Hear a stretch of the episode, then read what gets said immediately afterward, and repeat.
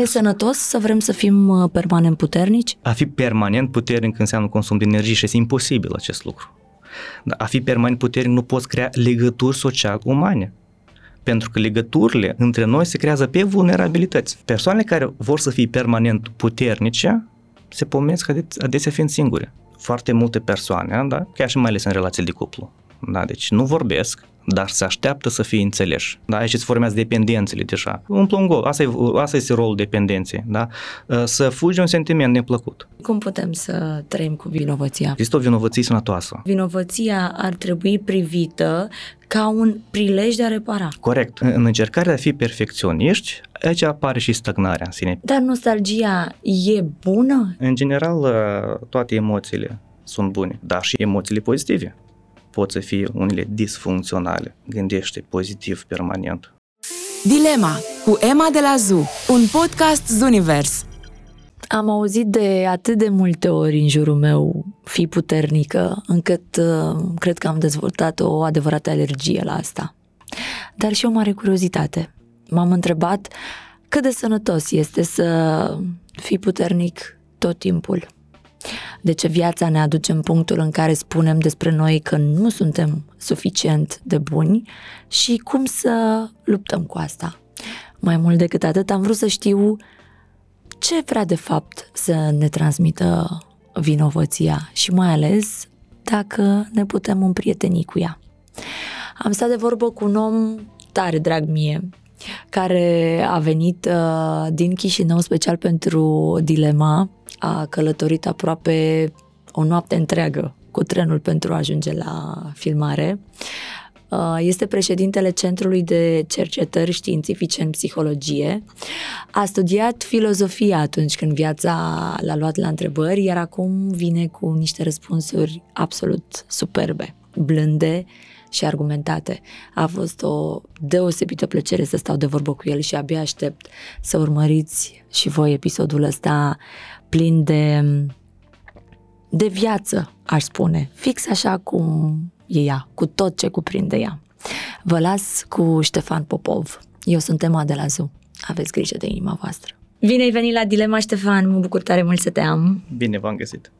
Îți mulțumesc că ai acceptat invitația mea. Știu că uh, vii după o noapte de călătorit cu trenul, că ai venit direct de la Chișinău. Da, așa este. Nu știu, îmi place în general să călătoresc uh, cu trenul. E mai, e un soi de romantism. Ah, romantism cu trenul, da. Așa e. Plus că uh, drumul uh, la parcurs te poate ajuta într-un fel sau altul să-ți mai pui ordine în gânduri, nu? Da, legănatul ăsta, exact. da, asta e plăcut. da, mai privești pe geam, bine, acum s-a făcut întuneric, dar oricum priveai becurile. Mm-hmm. da? Și uh, e nostalgic, e romantic, mai filozofic așa într-un fel. De asta iubesc foarte mult uh, trenul. Dacă am ocazia să aleg, da, deci dintr-un alt tip de transport ce trenul și atunci aleg trenul. Romantic și uh, nostalgic, două cuvinte frumoase, două cuvinte mari. Mai e lumea interesată de nostalgie și de romantism? Uh, doar nostalgici mai sunt Ultimii interesați. nostalgici, da. da. e clar că noi suntem, da, deci cumva uh, într-o goană a pragmatismului, da, deci al intereselor, a ceea ce ne oferă doar un rezultat palpabil. Mm-hmm. Și atunci mai uităm și de emoții, gânduri așa mai filozofice, mai spirituale. Ne deconectăm treptat, treptat de noi. Dar nostalgia e bună la suflet? Știi, în general, toate emoțiile sunt bune. Ele sunt importante de a, deci, de a le conștientiza și a le trăi. Noi, în general, avem foarte multe prejudecăți sau mituri, stereotipuri legate da, deci de, de emoții, considerând că anumite emoții fiind bune sau altele sunt rele, dar de momentul în care noi le avem, deci asta sunt niște achiziții, sunt niște selecții naturale. Înseamnă că ele contribuie cu ceva și sunt necesare la adaptare, la propriu zis. Clar lucru, sunt anumite emoții negative disfuncționale. Atunci când ne pot împiedica, ca să noi să ne adaptăm uh, eficient la anumite situații. Dar și emo- emoțiile pozitive pot să fie unele disfuncționale, cum ar fi cele, de exemplu, gândește pozitiv permanent. Mitul ăsta, da, sau da, de fapt da, presiunea. Da. Presiunea asta de a gândi mm-hmm. pozitiv, că ai grijă ce gândești, că gândurile tale pleacă în univers și se întoarcă înapoi, se materializează, de exemplu, da? Și atunci dacă tu gândești permanent pozitiv, s-ar putea să nu vezi niște pericole reale care te pască după colț. Mm. Da? Și atunci vei ignora și cumva vei fi da, deci, uh, luat prin surprindere și nepregătit. Ori emoțiile negative, de fapt, încearcă să ne regleze. Da? Deci comportamentele noastre ne informează, ne semnalizează de anumite pericole. Iar nostalgia, da, deci în sine, uh, cumva ne readuce aminte, da, deci de anumite vremuri în care putem să, în care, cu acele vremuri care conțin niște resurse, pentru că de obicei nostalgia pot să fie, uh, pe de o parte, emoții triste, dar și niște emoții blânde, da, cumva să facem, da, deci un fel de combinații, pentru că ne aducem aminte de ceva plăcut în trecut, Mm-hmm. Da? Și acest lucru cumva, conectarea cu trecutul e o formă, dar până la urmă de a te conecta cu rădăcinile tale și uneori sunt niște resurse și creează niște motivație da? Deci dacă e cazul necesar, să repetăm sau să preluăm ceva ceea ce a fost util sau plăcut în, în trecut. Sau ne informează în același timp despre lucrurile bune da? deci care s-au întâmplat uh, pentru noi. Mm-hmm. Și ne poate ajuta la un moment dat în viața noastră să facem o alegere. Dacă ne amintim de o situație în care am fost extrem de fericiți, extrem de împliniți, uh, poate asta ne va face pe noi să fim într-o căutare uh-huh. a mhm. unui același moment. Exact, că putem să avem un moment de criză, da, deci în, în viață și uh, răscăulind cumva, da, deci în memorii, în trecut, da, deci uneori răsfoind poate, da, deci uh, albume de familie sau uh, alte uh, surse, da, istoricul, de exemplu, da, deci mm-hmm, da? de pe rețele sociale mm-hmm. și a, uite cândva făceam asta, mm. a, ce vremuri erau, da? Deci și atunci ar putea să fie cu o resursă interioară, da? Deci care să-ți ofere da, un nou stimul, o nouă motivație, da? Deci de a face din nou aceleși uh, lucruri care cândva uh, ne creau plăceri. Bineînțeles că poate să fie deja și o nostalgie disfuncțională. În momentul în care îți poți aduce aminte de adolescență, a, ce vremuri au fost, mm-hmm. dar nu mai poți să, să reîntorci acele vremuri și atunci dacă te blochezi în această nostalgie, uh, nu crești, nu te dezvolți, nu accepti deja nouă vârstă pe care tu o ai. Dar poți oricum rămâne cu, bineînțeles, cu acele amintiri plăcute. Uh, spuneai că emoțiile, uh, atât emoțiile bune cât și emoțiile nu, nu mai puțin bune, mai puțin blânde, mai puțin prietenoase cu noi. Da, nu, le să spun, zicem. Da, nu le spunem e rele, negative. Da, rele, da, deci, negative, ok. Sau hai să formulăm altfel. Toate tipurile de da, da. emoții trebuie integrate, uh, trebuie luate la întrebări ce trebuie eu să învăț din ceea ce simt acum. Dar dacă nu reușim să ajungem la un rezultat, ce se întâmplă cu noi? Da, iată, să înțelegem în primul rând ce este emoția, pentru că de aici noi trebuie să, să pornim. Noi ca societate un pic am exagerat legat de înțelegerea ființei umane, adică dându-i prea mare importanță că este o ființă rațională sau că trebuie să fie rațională. Și emoțiile sunt considerate ca o formă de slăbiciune sau uh, dacă vorbim de emoții, na, sunt doar uh, emoțiile alea pozitive, de fericire, alea le putem împărtăși, da? Dar uh, în rest considerăm, da, deci emoțiile ca o formă de slăbiciune, specific poeților, iar noi suntem oameni raționali și nu trebuie să luăm decizii raționale. Și atât sunt foarte multe persoane care vin, să spunem, se adresează în terapie și se blamează că nu pot să ia decizii raționale, că emoțiile pe dânsii încurcă în viață, că cu creierul, da, să gândesc care ar fi decizia potrivită, dar emoțiile hotărăsc altceva, da, deci de făcut. Și atunci ai impresia că, nu știu, emoțiile e o povară de la natură, știi, deci și trebuie să luptăm, da, deci cu dânsele. Dar ce sunt de fapt? Da, deci uh, emoțiile. De fapt, emoțiile nu sunt nimic altceva decât niște semnalizatori, niște beculeți care ne informează despre relația noastră cu lumea. Da? Și au o funcție, să devenim conștienți de niște circunstanțe în care noi ne aflăm, dacă acele circunstanțe sunt sigure pentru noi sau sunt amenințătoare, sunt periculoase, nimic mai mult. Orice emoție negativă pe care noi numim furie, ură, invidie, da? orice formă de frustrare, asta înseamnă că creierul percepe o amenințare. Nimic mai mult. Nu că ești rău sau cu orice altceva. Doar că detectează, da, deci un anumit uh, pericol. Și trebuie să ia niște uh, decizii, niște acțiuni ca să gestionezi situația periculoasă. Fie să fugi, fie să te bați, da? Mm-hmm. fie altfel deja să gestionezi în momentul respectiv, să te mobilizezi. Practic ca o alarmă. Exact, ele sunt niște alarme, emoțiile negative. Iar emoțiile pozitive, asta dar informează corpul că ceva bun se petrece, se produce pentru corpul nostru, adică ceea ce ne conferă siguranță în momentul acesta.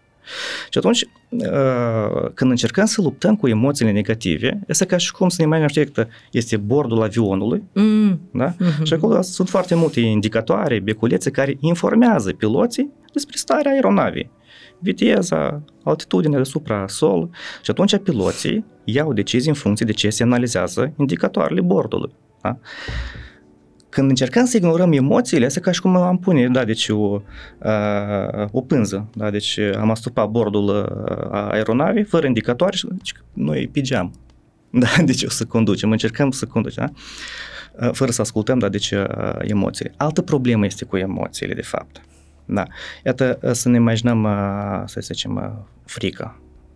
Da? Că asta de obicei, deseori, da, deci câteodată ne împiedică, nu știu, să ne dezvoltăm, să mm-hmm. valorificăm anumite oportunități, când este frică, da, deci de respingere, da, de a vorbi în public, de critică și de multe altele. E cea mai blamată și auzim tot timpul nu trebuie să-ți fie frică. Oh, da, da, deci, apropo, da, deci dacă nu trebuie să-ți fie frică, iată, există, de exemplu, anomalie cerebrală. Da, deci rar se întâmplă în care uh, zona amigdală și alte zone care sunt implicate în procesarea și în detectarea pericolelor nu funcționează. Acești oameni, efectiv, deci nu simt frică dar ei nu pot să supraviețui de unii singuri. Pentru că fiind, de exemplu, la etajul 10 și dacă scapă un telefon, sar după dânsul. Mm-hmm. Pentru că n-ar avea, da, deci un sistem de alarmă. Bă, nu fă chestia asta. Ar, deci, și cineva ar fi trebuit să fie permanent alături de acea persoană, da, deci ca să nu facă vreo acțiune, da, deci irațională. Deci frica, de fapt, ne semnalizează de pe anumite pericole, dar și ne mobilizează ca să acționăm, propriu zis. Care e chestiunea deci aici? Mai sunt un alt mit legat de gestionarea emoțiilor. Conceptul ăsta însăși de gestionare. Dar cum să ne gestionăm emoțiile?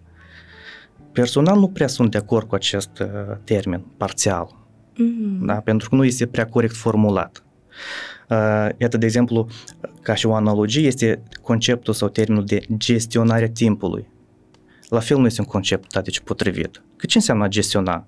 Da, eu pot să iau, da, deci paharul sau telefonul și să-l manevrez. Asta înseamnă gestiune. Timpul noi putem să-l apucăm și să-l gestionăm? Nu, nu, prea poți, pot da. să înțeleg cum, dar pe de altă parte, noi când spunem gestionarea timpului, da. practic ne, referi, re, ne referim la un orar. Da. Dar acum momentul, momentul important, da, deci uh, una când îmi pun întrebarea cum să-mi gestionez timpul, uh-huh. da? Deci că foarte mult contează cum ne, noi ne punem întrebările pentru a găsi anumite soluții, da? Pentru că timpul e ceva abstract.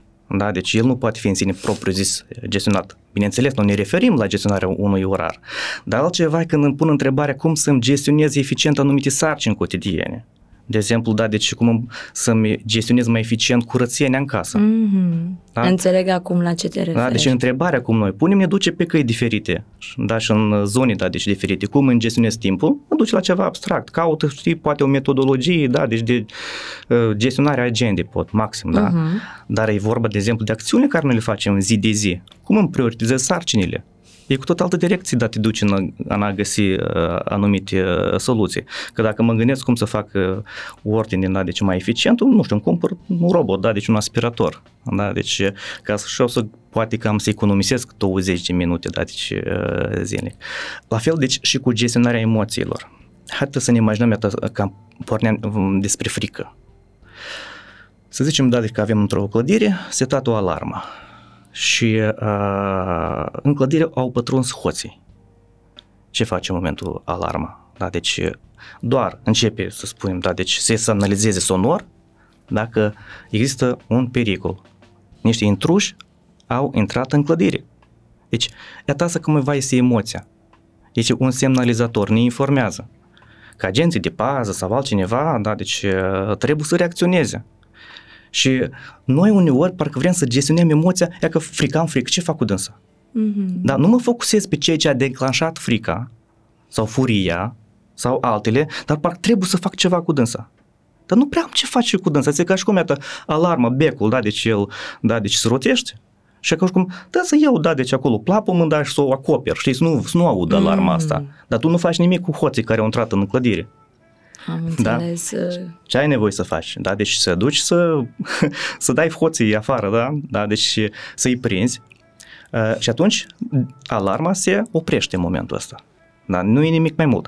Doar că iată aici este un alt aspect. Că câteodată această alarmă ea poate fi prea sensibilă.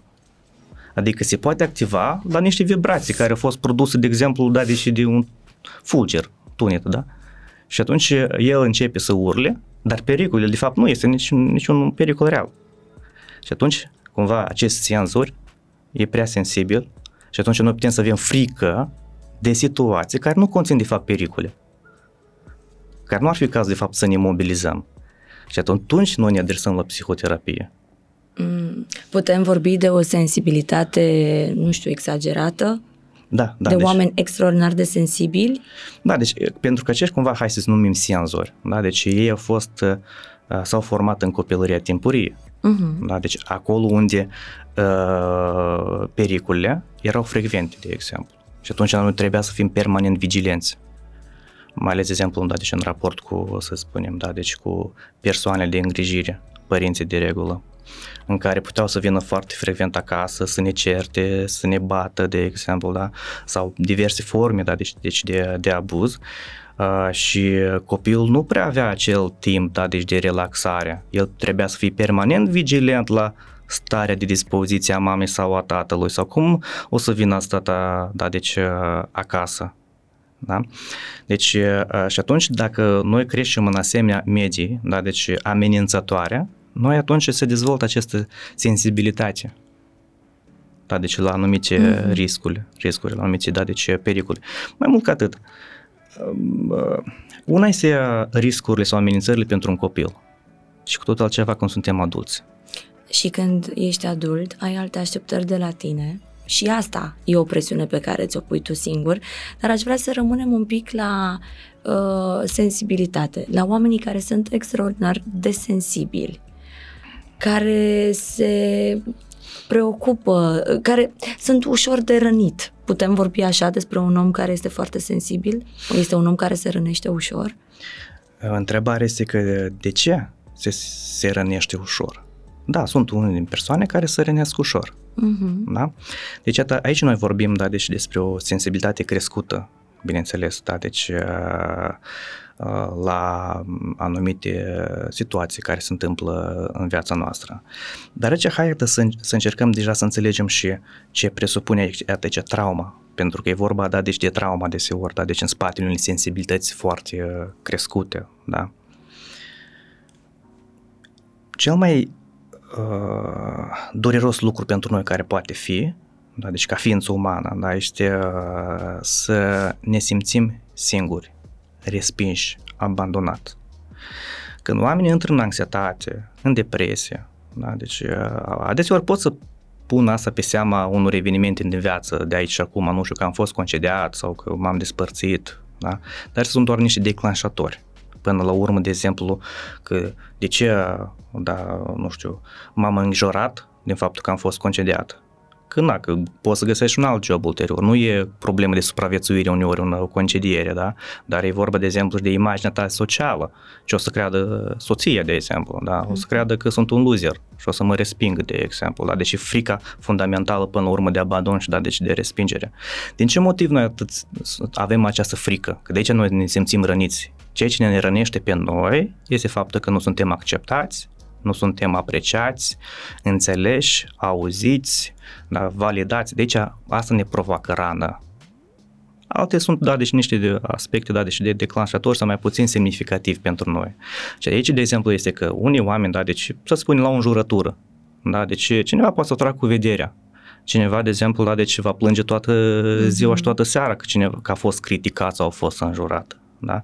Dar de ce ne doare atât de mult? Da? Am zis că o emoție negativă înseamnă un pericol. Deci dacă simt da, deci o emoție negativă, mă simt în pericol din cauza cele înjurături sau cele critici, pentru că mă simt nedemn, nu sunt suficient de bun, nu sunt valoros și deci vine alte pericole, că de până la urmă de ce nu ne se frică eta anume de singurătate?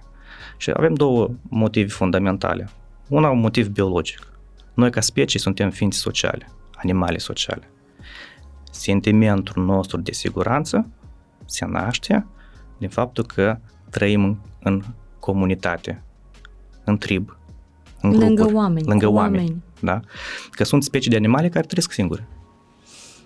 Dacă am fi din ăștia, da, deci nu ne-ar deranja că cineva uh, nu ne acceptă sau nu ne apreciază. Și dacă să ne imaginăm, da, deci iată, uh, în preistorie, da, deci când oameni cât trebuie trăiau în junglă, să spunem, uh, triburile erau constituit maxim până la vreo 150 de oameni dintre membri. Dacă tu erai exclus din trib, n-aveai nicio șansă la supraviețuire. Respectiv, ca să uh, faci parte din trib, să fii acceptat de către propriul tău trib, trebuia și să fiu și util. Mm-hmm. Pentru că resursele sunt puține. Și dacă nu erai util tribului, puteai să fii zgunit sau marginalizat. Nu aveai acces la toate resursele tribului. De unde și vine nevoia noastră fiecare să ne simțim utili și valoroși, pentru că asta ne oferă un sentiment de siguranță. Și atunci când noi de exemplu, îți cauți un, a, o, o competență, un atu, o abilitate și dacă, nu știu, să spunem, da, deci că Ionel e mai flegmatic și el are toată ziua răbdare, știi, să frece două bieță până prinde focul. Mm-hmm. da. Toți cei, da, deci faptul că tu ai, prins, ai reușit să aprinzi focul, ceilalți îi bucură, pentru că și toți se simt în siguranță că tu ai prins focul și spun, bravo, Ionel. Mm-hmm. Da? Și asta îți dă ție valoare și în fața de, tribului. Exact. Și, și sentiment, da, mm-hmm. da, și sentimentele astea, da, deci de plăcere când noi suntem apreciați, ne dă sentimentul ăsta de siguranță. Asta de, și e normal să ne placă să fim uh, apreciați. Alta este că sunt unele persoane care uh, sunt f- foarte mult apreciați, dar la fel nu au sentimentul ăsta că e suficient de mult. Dar acum și venim, de exemplu, da, deci, uh, aici. Deci asta este, în primul rând, un motiv biologic. Noi vrem să fim acceptați de ceilalți pentru că asta ține de siguranța noastră. Da? Deci acces la resurse, la supraviețuire, la reproducere și așa mai departe. Doar un al doilea motiv ține deja de perioada timpurie, ține de copilărie. Spre deosebire de alte animale, de exemplu, puii la alte specii de animale pot fi deja independenți și autonomi la un timp foarte scurt după naștere. Săptămână, o lună, două uh-huh. și deja poți să alergi prin iarbă acolo dau sau să mănânci deja de sine stătător. Însă la oameni, da, deci copilașul născut, el în care are nevoie de foarte mult timp de grijă și protecție până să capete anumită autonomie și anumită independență. Deci el devine foarte mult dependent de relația cu îngrijitorul și sentimentul acesta. Sunt sau nu sunt iubit? Și acum, iată să ne imaginăm, da, deci câteva situații, de exemplu, da, iată aici. De ce copilul are nevoie, da, să se simtă iubit? Pentru că asta înseamnă că va fi uh, înseamnă că el este valoros. Dacă este valoros, înseamnă că se va purta de grijă și nevoile lui vor fi satisfăcute și el va crește în siguranță, se va dezvolta pe toate laturile sale necesare. Da? Și în caz contrar, dacă simte absența iubirii, înseamnă că nu este valoros și nu va fi suficient protejat și nevoile lor nu vor fi satisfăcute, da, deci uh, potrivit. Da, atunci când avem, să spunem, da, deci un telefon scump sau un altul, e valoros pentru că avem foarte mult grijă, da, deci de, uh, de el, da. Deci de ce vine sentimentul nostru, da, deci de să ne simțim valoroși, în primul rând, da, deci pentru proprii părinți că suntem, da, deci iubiți. Mai ales încă în perioada preverbală, când copilul încă nu poate să vorbească care este nevoie fundamentală când încă nu poate să vorbească, să fie înțeles fără să vorbească? Da? Ehm, ca părintele să poată răspunde adecvat la necesitățile și nevoile uh, personale. Însă când deja devenim adulți, putem să vorbim. Ca să Putem să vorbim? Putem, Putem să, vorbim. să vorbim. Alegem să o facem da. și mai ales cum să o facem. Da, pentru că uh, foarte multe persoane, da, chiar și mai ales în relații de cuplu. Da, deci nu vorbesc, dar se așteaptă să fie înțeleși. Deci este cumva acea încă nevoie nesatisfăcută da, deci, sau cumva am rămas blocați încă la acea, da, deci, perioadă, pentru că cumva pentru noi e un fel de legătură, da, deci cumva aparent logică, că dacă mă înțelegi înseamnă că mă iubești cu adevărat, că îmi cunoaște nevoile.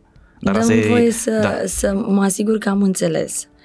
Copilul care nu a reușit să se facă înțeles în fața mamei sau nu a primit suficientă înțelegere, uh, mai ales în perioada preverbală, dar poate și după, da, da. va fi adultul care nu va ști să-și comunice nevoile? Da, pentru că el rămâne blocat la acea etapă. El încă încearcă să rezolve problemele adulte cu instrumente specifice, de exemplu, de vârstă 2-3 ani.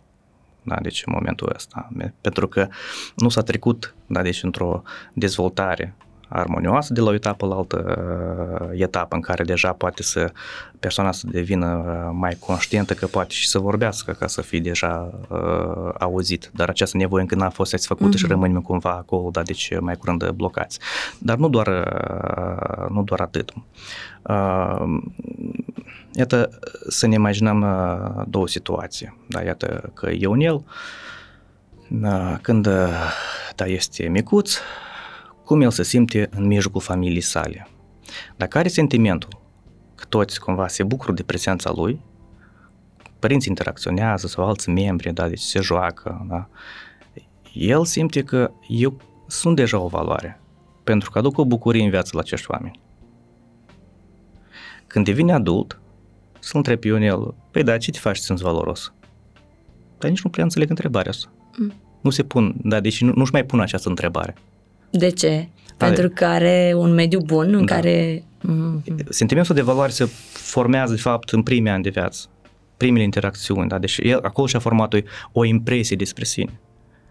Însă, să spunem, cazul lui Andrieș, care, nu știu, observă mai mult dezgust din partea părinților, ceartă, critică sau divorț, sau când părinții spun că încă îl acuză pe copil, că, iată, noi pentru tine ne-am divorțat, că tu să aditate, să ai și mamă și tată, sau eu pentru tine am plecat la muncă peste cotare. Ne-am sacrificat ani Ne-am să sacrificat, exact, exact, da? Deci copilul se simte o povară, nu o valoare. Uite că am stricat viața la oamenii ăștia. Și atunci el încearcă să supracompenseze.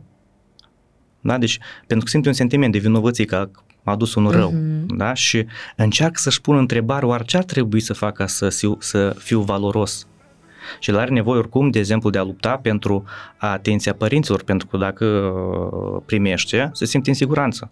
Deci ceea ce face copilul încearcă, da, deci să lupte pentru atenția părintelui, pentru dragoste, pentru iubire, pentru ca să fie asigurate toate resursele necesare. Și atunci, nu știu, poate să învăț bine, poate să mă duc la olimpiadă sau să fac curat prin casă sau diferite alte lucruri, uh-huh. da, deci care încearcă... Și când ajunge adult, va... ce a înțeles el până atunci este că trebuie să muncească foarte mult pentru a fi iubit. Exact, da. Deci el va continua în primul rând să aibă acest sentiment interior de că nu este suficient de valoros. Va continua. Și va avea impresia că orice nu face nu este suficient de valoros. Pentru că în terapie, da, și am întâlnit persoane, da, deci cu cariere impresionante care spuneau că nu sunt, uh, da. că au impresia despre ele că nu sunt suficient de bune. Nu sunt suficient de bune sau medici care au salvat sute de vieți. Și cineva a spus că nu mă simt valoros prin aceasta. Și zic, nu te faci să simți valoros că ai salvat sute de vieți? Nu, că mm, jobul meu poate fi înlocuit cu oricine altcineva, un alt medic. Da? Pentru că sentimentul acesta de lipsă de valoare, iată, au fost puse bazele în copilărie. Chestiunea acum este altceva. Copilul, da, deci el este cumva are niște uh, nevoi legitime să fie iubit, protejat, da? pentru că de asta depinde, cum spuneam, da, deci să-și asigure uh, toate nevoile necesare. Siguranța lui emoțională până la urmă. Exact.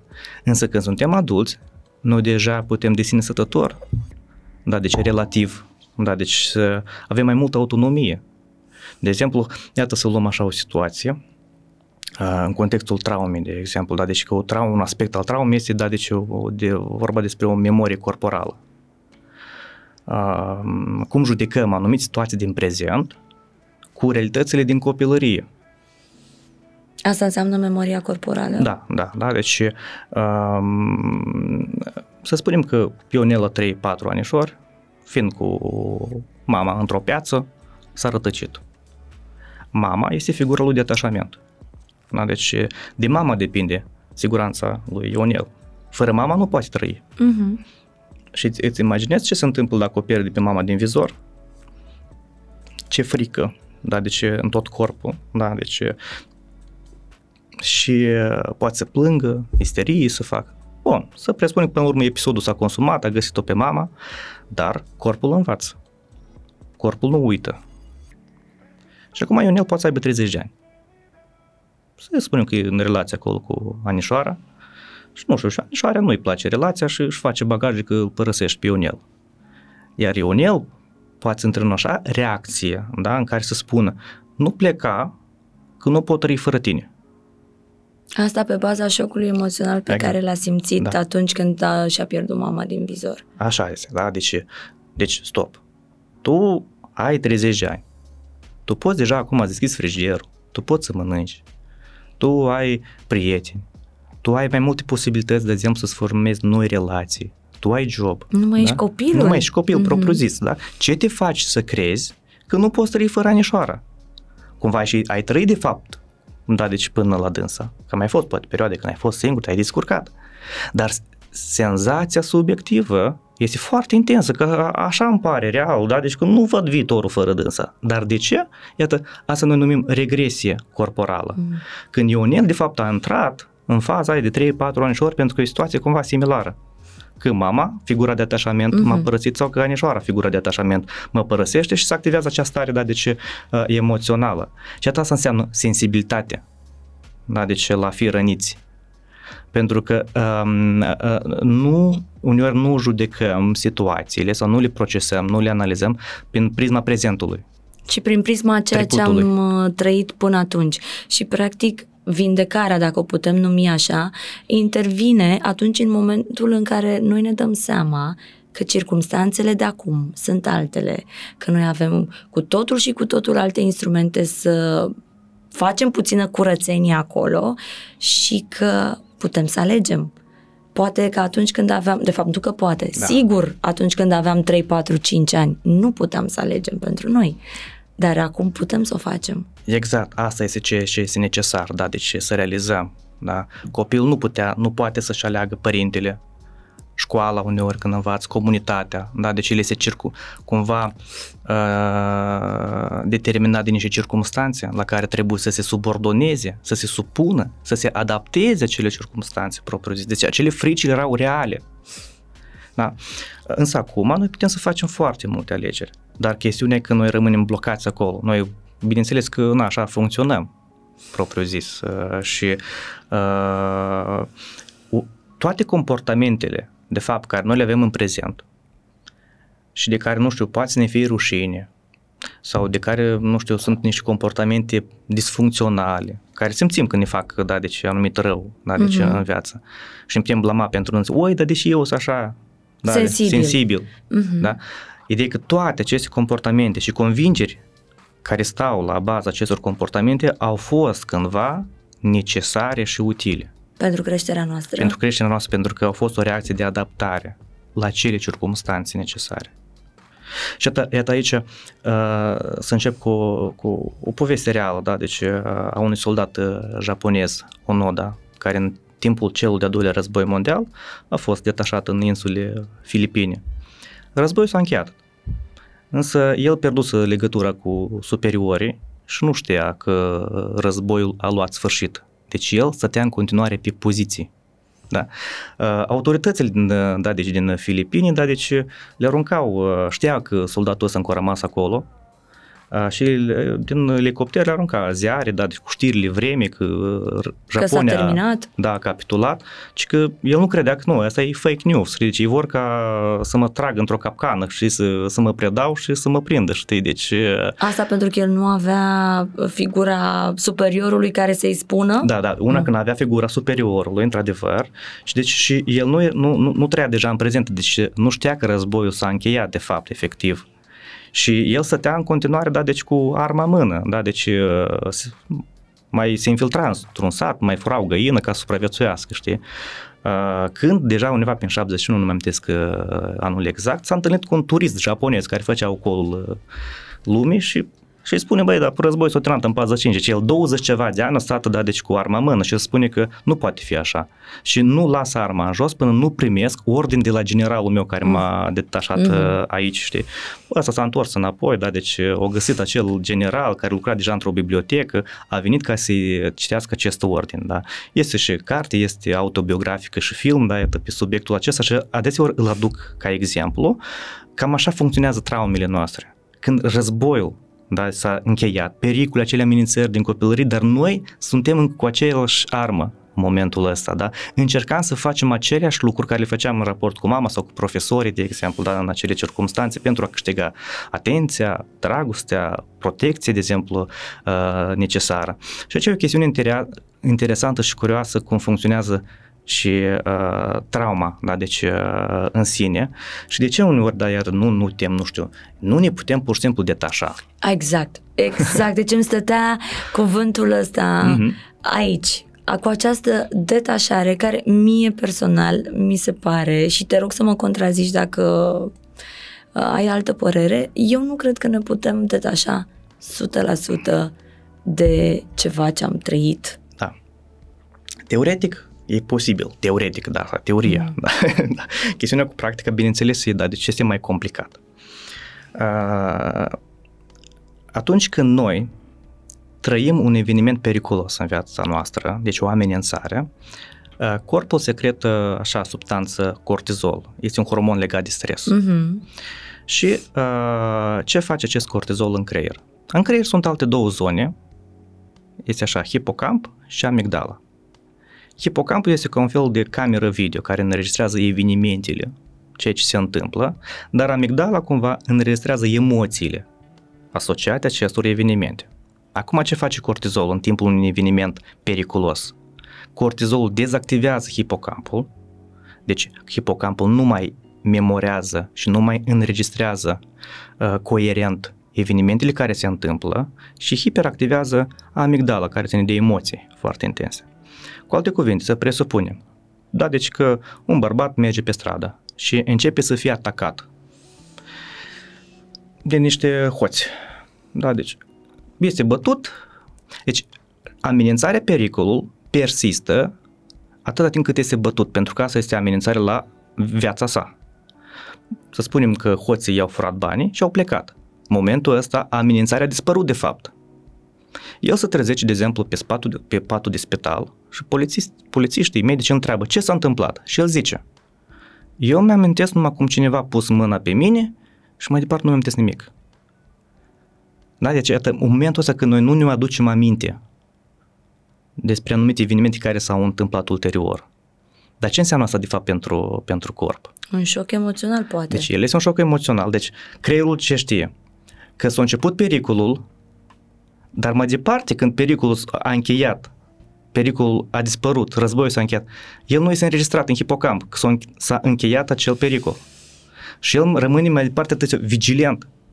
De ce vin și flashback-urile? mai ales în stresul mm-hmm. post-traumatic. La asta m-am referit neapărat că nu putem să ne detașăm, pentru că, uite, auzim tot felul de mesaje din astea de la trainer de viață, de la mm-hmm. psihologi, de la psihologia modernă, cum că trebuie să fii detașat. Mie mi se pare că detașat poți să fii doar dacă trăiești singur și atât. Adică e un pic cam greu să nu fii influențat emoțional.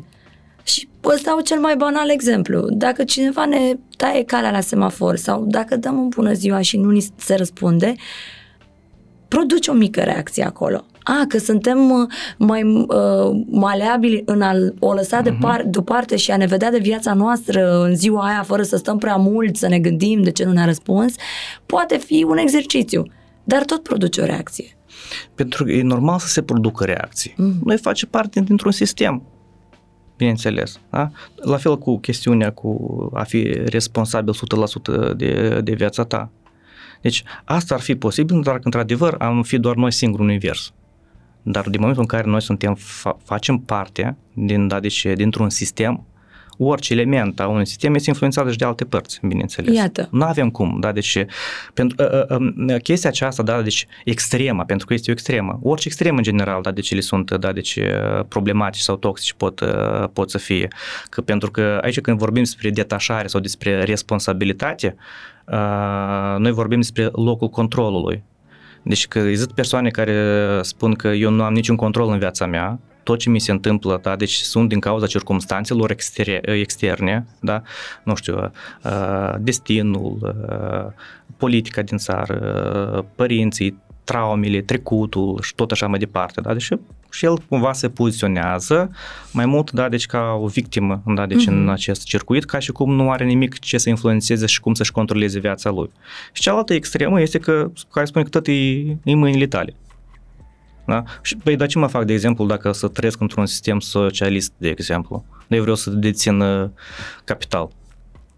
Deci voi fi influențat, dar de ce nu te poți îmbogăți? Păi sunt determinat uneori de circunstanțe economice obiective în momentul acesta.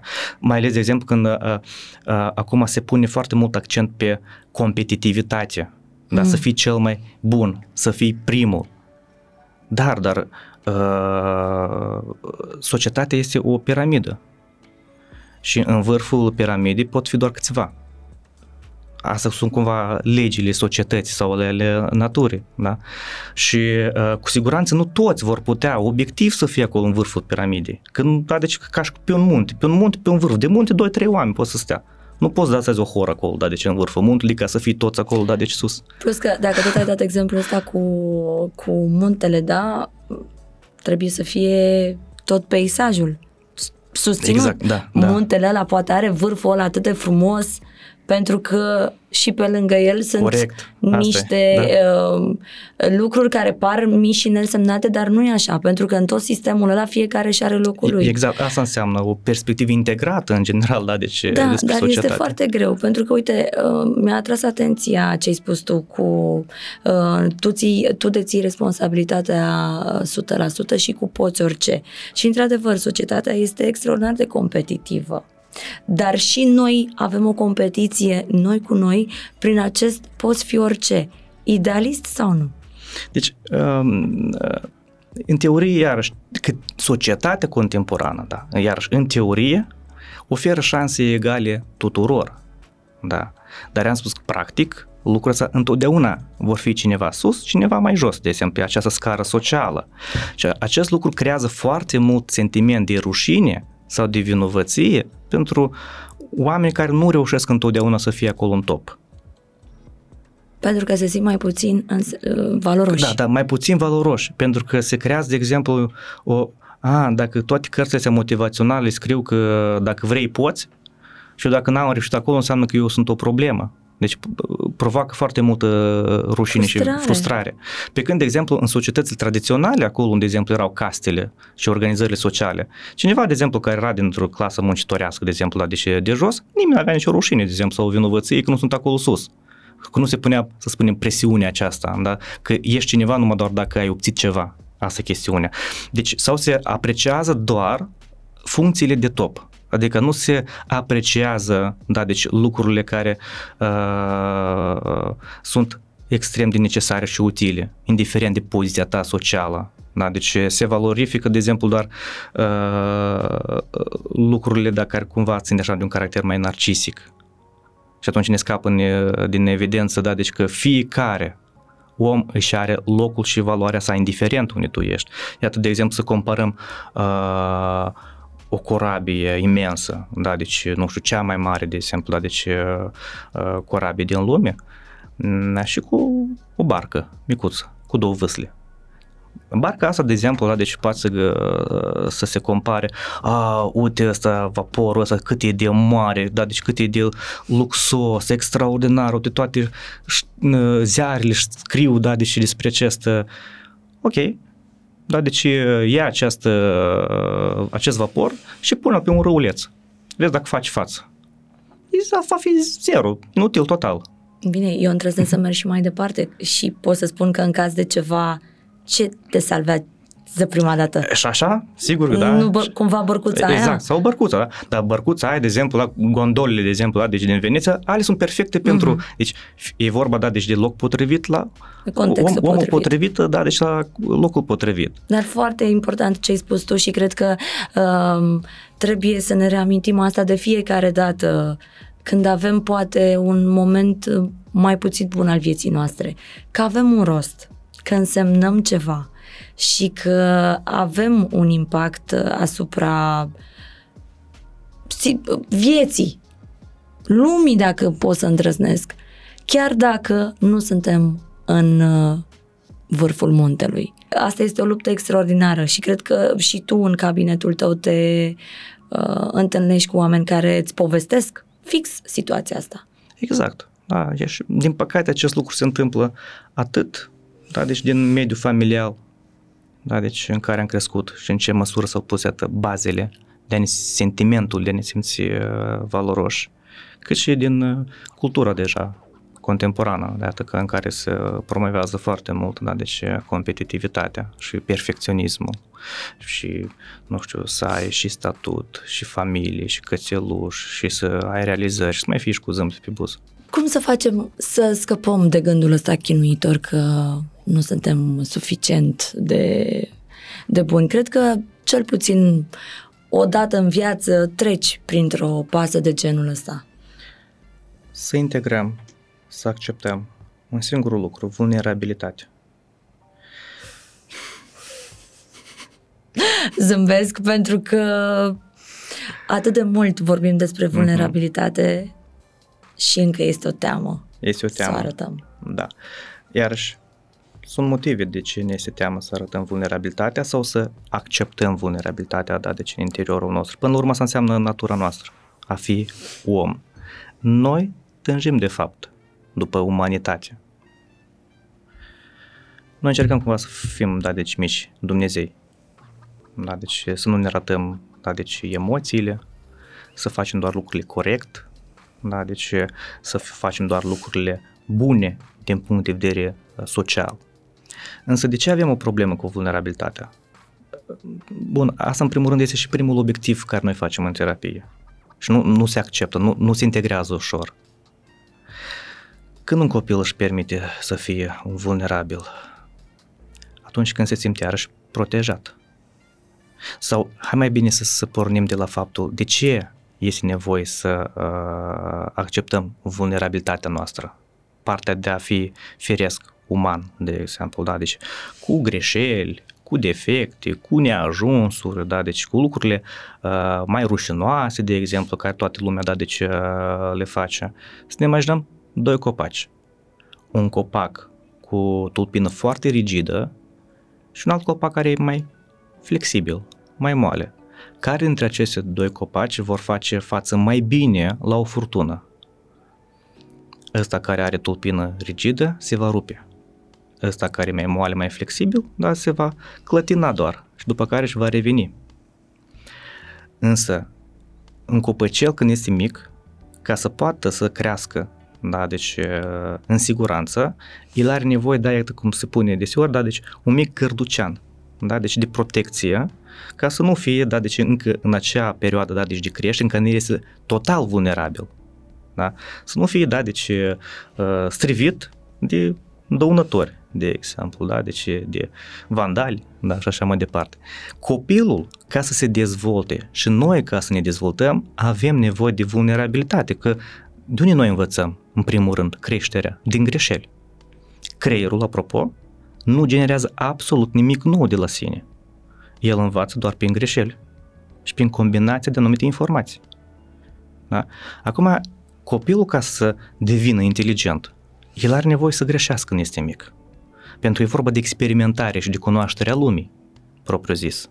El are nevoie de acest lux să greșească și să nu fie criticat, blamat, da? Deci ca el să poată să învețe. Dacă se întâmplă contrariu, în care copilul, nu știu, greșește exerciții la matematică sau oricare altă situație, dar pentru asta este certat, el nu mai are acest lux să greșesc data viitoare pentru că ne întoarcem la problema anterioară, se simte în nesiguranță. Și iată cum devenim niște adulți care uh, fug tot timpul după perfecționism. Exact. Da? Deci, uh, dar când, uh, uh, în încercarea de a fi perfecționiști, aici apare și stagnarea în sine, pentru că ne este frică uneori să explorăm într-o manieră, da, deci creativă. Problema unor multor perfecționiști este că abandonează la un moment dat anumite lucruri pentru că se pot întâlni cu o anumită frustrare că ceea ce fac nu este suficient de perfect și cred că nu e pentru mine. Și pot să abandoneze lucrul acesta. Când de fapt e normal. Da, deci la primele încercări sau un an, doi de zile, da, deci nu fii cel mai bun tot ceea ce tu faci. Dar să fii, de exemplu, și expert. Și toți experți fac câte o boroboață, da, deci în anumite, da, deci momente, da, deci de viață. Și dacă nu o să poți să accepti latura să firească, da, deci umană, da, deci de, de a greși, ai să renunți, de exemplu, sau nu o să înveți din, din acest lucru, da, deci ceva, ceva util, da. La fel, da? Deci anumite emoții nu ne puteam permite să experimentăm sau să le exprimăm în copilărie, să trăim anumite emoții, da? Cele mai banale chestii, da? Ce plângi? Dar n-ai motiv de ce să plângi. Deci, organismul reacționează pentru că ne informează în legătură cu ceva și vine cineva și spune că nu e motiv de ce. A, înseamnă că eu nu funcționez ok. Mm-hmm. Și aici apar disfuncționalitățile. Aici apar disfuncționalități pentru că începem să ne ignorăm, da, deci anumite emoții, ca și cum nu sunt nimic, pentru că dacă aș începe să plâng, acum și arăși mă pomenesc cu respingere din partea părintelui. Uite, asta cu eu nu simt nimic. Uh-huh. E o mască pe care o punem de multe ori în viața asta. Practic, nu știu dacă e vorba despre un mecanism de apărare, că încercăm să da, ne convingem da. noi pe noi că nu ne mai afectează. Da, e un mecanism de apărare. Uneori utilizat conștient, alteori inconștient. Conștient, da, deci atunci când uh, spunem, hai să ne prefacem că tot e bine, deși m-am supărat pe el, da, mă duc la nunta lui, știi, deci și zâmbim și da, este cumva conștient. Dar e inconștient atunci când efectiv corpul aparent nu simte nimic. De exemplu, nu știu, uh, putem să rugăm, de exemplu, da, deci o persoană să povestească ceva din copilărie și o spun că tot ok, a fost tot bine. În general, sunt multe persoane care vin în terapie și încep cu ideea că au avut o copilărie frumoasă, o copilărie bună. Blândă. Blândă. Uh-huh. Ulterior, deja, da, deci conștientizează că lucrurile au fost puțin, da, deci diferit. Dar ideea este că chiar dacă la nivel conștient persoana spune că nu simt nimic, dar toate măsurătorile la nivel neurofiziologic, de exemplu, dar cercetările științifice care s-au făcut, da, deci acolo arată cu tot, cu tot contrariul. Da, deci corpul reacționează da, stresul, de exemplu, sau hormoni, a cortizol, da, deci se secretă sau alți hormoni, dar persoana este deconectată pur și simplu de corp și spune că nu, uh, uh, uh, nu simt nimic. Pentru că e un mecanism de apărare, da, deci corporal, inconștient, în situațiile în, în care evenimentul, da, deci stresant, este atât de intens, atât de copleșitor, încât persoana da, nu are capacități și resurse să facă față la acele emoții foarte intense din punct de vedere emoțional și ca mecanism de apărare să mă deconecteze dânsele. Și asta formează trauma. Pentru că aici legat de vulnerabilitate. Să imaginăm iată următoare situație, de exemplu, și iarăși legat de a fi rănit. Să spunem, da, deci că Ionel la școală a fost înjurat. Umilit, da, deci și vine acasă plângând, vine la mama și spune, da, deci mam, da, pe mine, da, deci Andrieș m-a numit idiot. Acum, dacă mama intervine, deci el ce face în momentul ăsta? Și-a exprimat o vulnerabilitate în momentul ăsta, că s-a simțit afectat. Dacă mama intervine într-o manieră de a discuta, da, deci cu uh, Ionel, da, deci acest lucru, uh, reasigurându-l da, deci că este o persoană, da, deci uh, competentă, valoroasă sau din ce motive s-a întâmplat, da, deci lucrul uh, acesta, dând de asigurări, oricum tu ești a meu, ești în regulă, sau dându-i explicații din ce motive unele persoane uh, agresează verbal. În așa fel, discutând deci cu Ionel uh-huh. emoția, ce se întâmplă cu această emoție? Este procesată, ea este discutată. Te simți înțeles. Se simte înțeles în momentul ăsta, da? Și ea se vindică în momentul dat. Este ca și cum un glote, un glonte care a intrat în, da, deci acolo în picior, da, deci ai scos, ai dezinfectat, știi, deci și se cicatrizează și se vindică rana respectivă. Însă să ne imaginăm situația opusă, că Ionel vine și plânge la mama că și m-a numit uh, idiot, dar mama întreabă, dar ce ai făcut -i? Și pasează vina la el. pasează vina, da? Deci el și-a exprimat vulnerabilitatea, iar în contextul ăsta a avut sens să-și exprime vulnerabilitatea. Nu a avut niciun sens, din contra. Exprimându-și vul- vulnerabilitatea, el este dublu rănit în momentul ăsta. Deci și acum această rană, ea nu este procesată, vindecată în momentul ăsta, emoția este foarte intensă și ce poate să facă Ionel în momentul ăsta? Nimic altceva decât să se deconecteze, spune că de fapt pe mine asta nu mă deranjează. Dar glonțul nu a fost scos de acolo. Și că mă duc la fotbal. Da? Când glonțul nu este scos, să spunem, da, deci el nimerit în picior și el nu este scos. El poate fi deasupra cicatrizat, el poate să rămână acolo. Dacă tu n-ai să atingi acel picior, nu o să te doară. Dacă să atingi acest picior, o să te doară. E vorba de emoția asta primară care tu ai primit în momentul ăsta. Și acum Ionel, da, deci ne fiind proces, ne, ne procesând această, da, deci uh, situație primară, deja va avea, uh, să spunem, un obiectiv. Cum să facă în așa fel Mm. ca să nu mă mai doară acest lucru. Va înțelege, va încerca să înțeleagă, dar de ce e pe mine Andrei și m-a numit idiot? Dacă nu l-am ajutat cu lecțiile uh, pentru acasă, pe de azi înainte o să-l ajut. Pentru că să nu mai spună lucrul ăsta, că o să mă doară din nou. Um, sau dacă uh, m-a numit idiot sau prost că uh, nu învăț bine. Păi de azi înainte o să învăț doar pe 10. Și așa își creează Da, un cerc din ăsta vicios în care trebuie să fie cel mai bun, da, da. ca nimeni să nu îndrăznească să se atingă de el și nimeni să nu vină la el cu vreun reproș și pe, pe de altă parte înțelege că nu uh, întotdeauna are sens să spui ce simți. Corect, pentru că în, în cazul în care, da, deci se va întâmpla din nou aceeași replică, va trezi acea emoție intensă. Pe care el nu vrea Iar să o mai protecția trăiască. este să fii permanent puternic în momentul ăsta. Iar de ce vine dorința asta de a fi permanent puternic? Dar e sănătos să vrem să fim uh, permanent puternici? Deci asta are consecințe. Asta e ca și cum uh, doar uh, să conduci o mașină, ai apăsat doar pe accelerație. Ori sunt momente în care trebuie să cotituri și să, să, să, să frânezi. Da? Deci a fi permanent puternic înseamnă consum de energie și este imposibil acest lucru. Da? A fi permanent puternic nu poți crea legături social umane. Pentru că legăturile între noi se creează pe vulnerabilități. Când noi ne, ne creează o satisfacție, o plăcere într-o relație, când mă simt util pentru celălalt. Dar când eu mă simt util pentru celălalt? Când celălalt se simte vulnerabil. Contrib- da, deci mă simt... Persoanele care vor să fie permanent puternice se pomenesc ade- adesea fiind singure. Pentru că se creează un cerc vicios.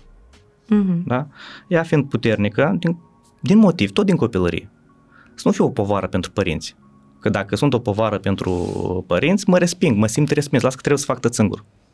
Făcând tot singur, descurcându-se și reușește, poate să reușească acest lucru, transmite un mesaj celorlalți că eu sunt independent, prea independent, prea puternic, iar ceilalți, da, atunci ce să mai fi util în viața ta? Mm-hmm. Transmite mesajul că eu nu am nevoie Nu, de nimic. Da, n-am nevoie de nimic. Și atunci se pomnește iar din nou singur și zic, uite, cam toți sunt reci cu mine, cam toți știi, și să simt distanți față de mine. Da, într-adevăr, trebuie să fie, în viață trebuie să te bazezi doar pe tine. Și între mergi din nou mai departe în cercul, da, deci în, cer, în acest cerc uh, vicios.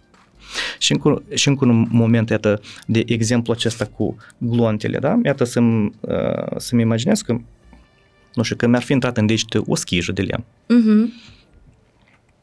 Dacă eu nu scot această schijă din mine, da, deci nu o scot, sau nu o procesez, da, deci acest lucru, eu n-am să pot folosi acest deget. Adică am mai puține resurse. În loc, de exemplu, să utilizez toate 5 degete, voi utiliza doar 4 pentru ca să mă doare. Și, de exemplu, eu pot să ating acest pahar și spune, a, mă doare de la acest pahar. Mm. Nu de la acest pahar mă doare, dar rana primară doare. Când spunem, de exemplu, că tu pe mine m-ai rănit, de fapt, da, deci comportamentul acelei persoane a, a cumva atins rana aceea care este primară, da, deci, de fapt, nu paharul mă doar, dar aceea schijă de lemn care încă n-a fost scoasă din deget sau nu s-a vindecat, nu s-a, nu s-a procesat. Tu mai rănit este o expresie care reprezintă un adevăr 100% absolut? Știi, este diferența dintre intenția mea și impact. Astea sunt două lucruri foarte, da, deci diferite. Uh, iată să imaginăm așa o, o situație, că să zicem că Anișara vrea să țină dietă, dar nu prea are suficient în voință și control, disciplină și îl roagă pe Ionel. Ionel, hai dacă vezi că eu mănânc prea mult, să-mi faci observații, știi că eu mă iau așa, știi, deci Ionel, ok, bine, și o problemă. Acum mai se află, de exemplu, la o petrecere, la o nuntă undeva, da, deci Anișara mănâncă o prăjitură, mănâncă două prăjituri, dar la Ionel și-a dus aminte, știi, că, pe, că e la dietă și spune că, dar nu mai mânca a doua prăjituri, că tu doar ai spus că ești la dietă. Dar față, spus acest lucru față de toți, pe Anișoara o să doară. O să doară în momentul ăsta. Și ceva, deci Anișoara va simți un sentiment de uh, durere sau de umilință față de toți uh, cei din jur și va confunda următorul lucru. Aha, dacă eu mă simt umilită, înseamnă că tu m-ai umilit. Că asta a fost intenția ta. Dar aici a fost intenția lui Ionel să o umilească în momentul acela? Deci, uh, nu a fost probabil, știi, hmm, nu știu cum să o mai umilez pe Anișoara. O, dă să-i spun în momentul ăsta, da, de ce să nu mai mănânce a doua prăjitură. El poate doar, da, nu este un gest da, social, da, deci mm-hmm. cel mai frumos, dar el nu s-a gândit la acest lucru. El și-a automat s-a gândit numai la faptul la ceea ce a fost rugat de către Anișoara. Mm-hmm. După aceea se va naște un conflict, da, deci între dânsii, că ea va, îi va spune, va reproșa, tu pe mine mai rănit, tu pe mine mai umilit, dar eu în el nu va recunoaște acest lucru, dar n-a făcut acest lucru. Tu singur mai rugat uh, să-ți aduc aminte să nu mai mănânci prăjituri prea mult, da? Păi da, da, te-am rugat, dar nu la să-mi spui asta față de toți, dar nu m-am gândit la aceasta, știi? Deci, deci este diferență dintre intenție și, uh, și impact. Acum, dacă Anișoara are o problemă de imagine de sine, de stimă de sine, se va simți mult mai rănită de acest gest decât cineva care este ok, de exemplu, da, deci, nu știu, cu figura care nu știu cum arată sau cu o stimă de sine, da, deci mai sănătoasă în acest sens. Deci e vorba de grad. Poate tuturor nu o să fie neplăcut, dar e vorba de intensitate în acest, în acest sens. De aceea, uh, în, într-o asemenea situație, ambii poartă o anumită responsabilitate, că acum e un el, Anișoare spune că cere scuze, dar el pe de parte, de ce nu poate să-și ceară scuză? Dar de ce să-mi cer scuză și ce eu n-am făcut? Mm-hmm, tu m-ai da? rugat, da. da. Deci, dar oricum, ca să fii corect un fel de fair play, da, deci de un joc corect, de o relație corectă, Ionel ar trebui să-și ceară scuze pentru impactul pe care l-a produs la Anișoara oricum. Deci încerci scuze, da, deci pentru faptul că am făcut să te simți umilită. Ideea că intenția ta a fost doar diferită în momentul uh-huh. acesta, da? Deci nu putem să spunem, da, deci că în totalitate doar Anișoara aici de vină. E vorba oricum, da, deci de un comportament Sigur, a celuilalt, clar. În care cel tot ar trebui să-și asume, da, deci o parte, da, cel puțin din responsabilitate, da, deci în, aceste, în această situație. Dar uh, uh, impactul cu care noi simțim da, deci o rănire interioară depinde foarte mult de sistemele noastre, da, deci interioare. Ce răni acolo, da, deci ne vorbim. Deci asta cumva mai mult reglează intensitatea cu care noi ne vom simți uh, răniți. O să fie, da, deci o situație care nu știu, va fi depășită um, lejer sau va fi o situație care ne va durea foarte mult uh, timp și încă vom încerca, nu știu, să ne răzbunăm mm-hmm. sau multe alte chestii, mm-hmm. da, deci care ne vor crea alte probleme ulterior. Spune-mi, te rog, Ștefan, cum să facem să nu mai luăm emoțiile altora atât de mm. personal? Noi avem impresia că atunci când dăm de un om uh, furios sau uh, posac, că e ceva în regulă cu noi, că i-am făcut ceva prima întrebare, asta e, oare ce am făcut, cu ce am greșit? Da, deci uh, cumva uh, greșeala de interpretare sau de percepție este că emoțiile celuilalt vorbesc ceva despre mine, dacă celălalt, de exemplu, este uh, furios. Chestiunea că noi avem nevoie să înțelegem un lucru, că furia celuilalt nu vorbește ceva despre mine, dar vorbește despre acea persoană că omul este în sine furios. Sau că persoana a avut anumite așteptări de la mine.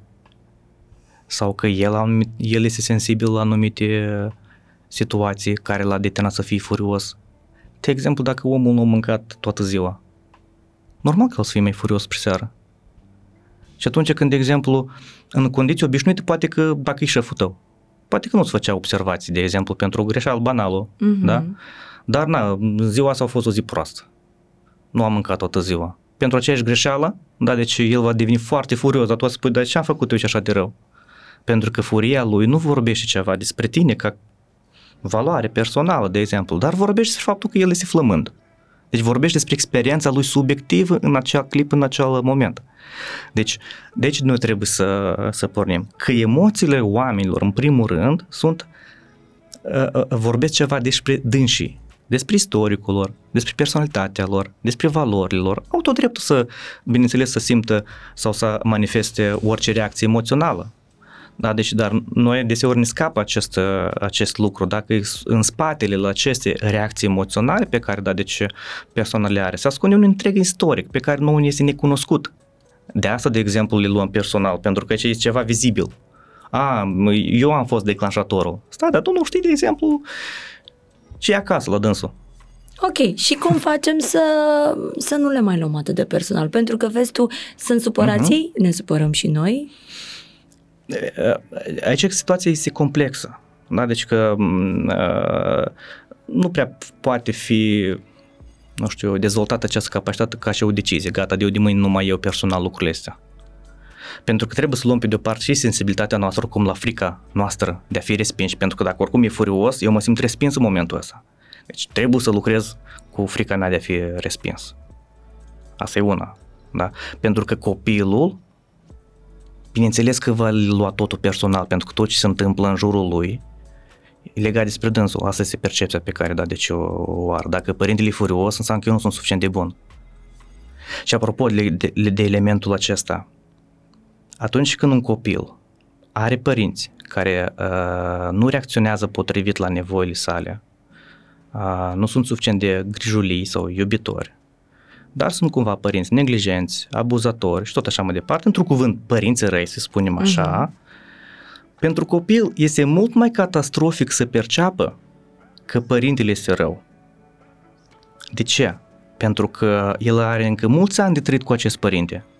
Și să spui că cu părintele meu este ceva în regulă, că el pe mine nu mă iubește sau că el este rău, asta distruge psihicul copilului. Nu are nicio speranță. În schimb, ce faci copilul în momentul ăsta ca să dea speranță? Să spună că eu sunt rău. Nu părintele este rău, dar eu sunt rău. Și dacă eu spun că eu sunt rău, adică tata e furios cu mine, mă bate, nu o să-mi pun această problemă, da, deci că, băi, tata are anumite reglări emoționale, să spunem așa, mm, sau anumite frustrări. Dar am făcut eu ceva. De ce? Pentru că îi dă speranță în viitor. Hai, îi dă speranță că eu părintele mă... nu este atât de... Nu e atât de rău, mm-hmm. dar eu dacă să mă schimb, mm. a să învăț mai bine, tata ca tare mă iubește. Cu mine ceva e o problemă înseamnă că. Și atunci eu trebuie să învăț mai bine poate sau să uh, fac mai mult curat pe acasă sau multe, multe. Și atât, de ce vine speranța uh, pentru foarte mulți că într-o zi tata o să mă iubească sau, să, sau mama, de exemplu, o să-mi arate afecțiunea și dacă nu mi-o arată înseamnă în mine este problema. Deci pentru copil asta este foarte vital și necesar acest mecanism de apărare. Pentru că în caz contrar, dacă spui că tata este rău, dar tu în fiecare treci cu această idee, nu creează un viitor prea bun. Cum ai defini uh, mecanismul ăsta de apărare? Vinovăție. Asta în sine este vinovăție. O formă, da, deci a vinovăției. Mă simt vinovat pentru lucruri pe care nu eu le-am făcut. Și cum putem să trăim cu vino- vinovăția? Putem să fim prietene la un moment dat? Iar și de exemplu, ca și emoții, cum am vorbit, toate emoțiile negative, da, deci uh, sunt funcționale și există o vinovăție sănătoasă.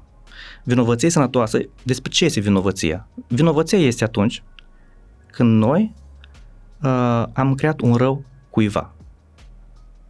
Noi atunci simțim sentimentul de vină când am prejudiciat pe cineva. De ce?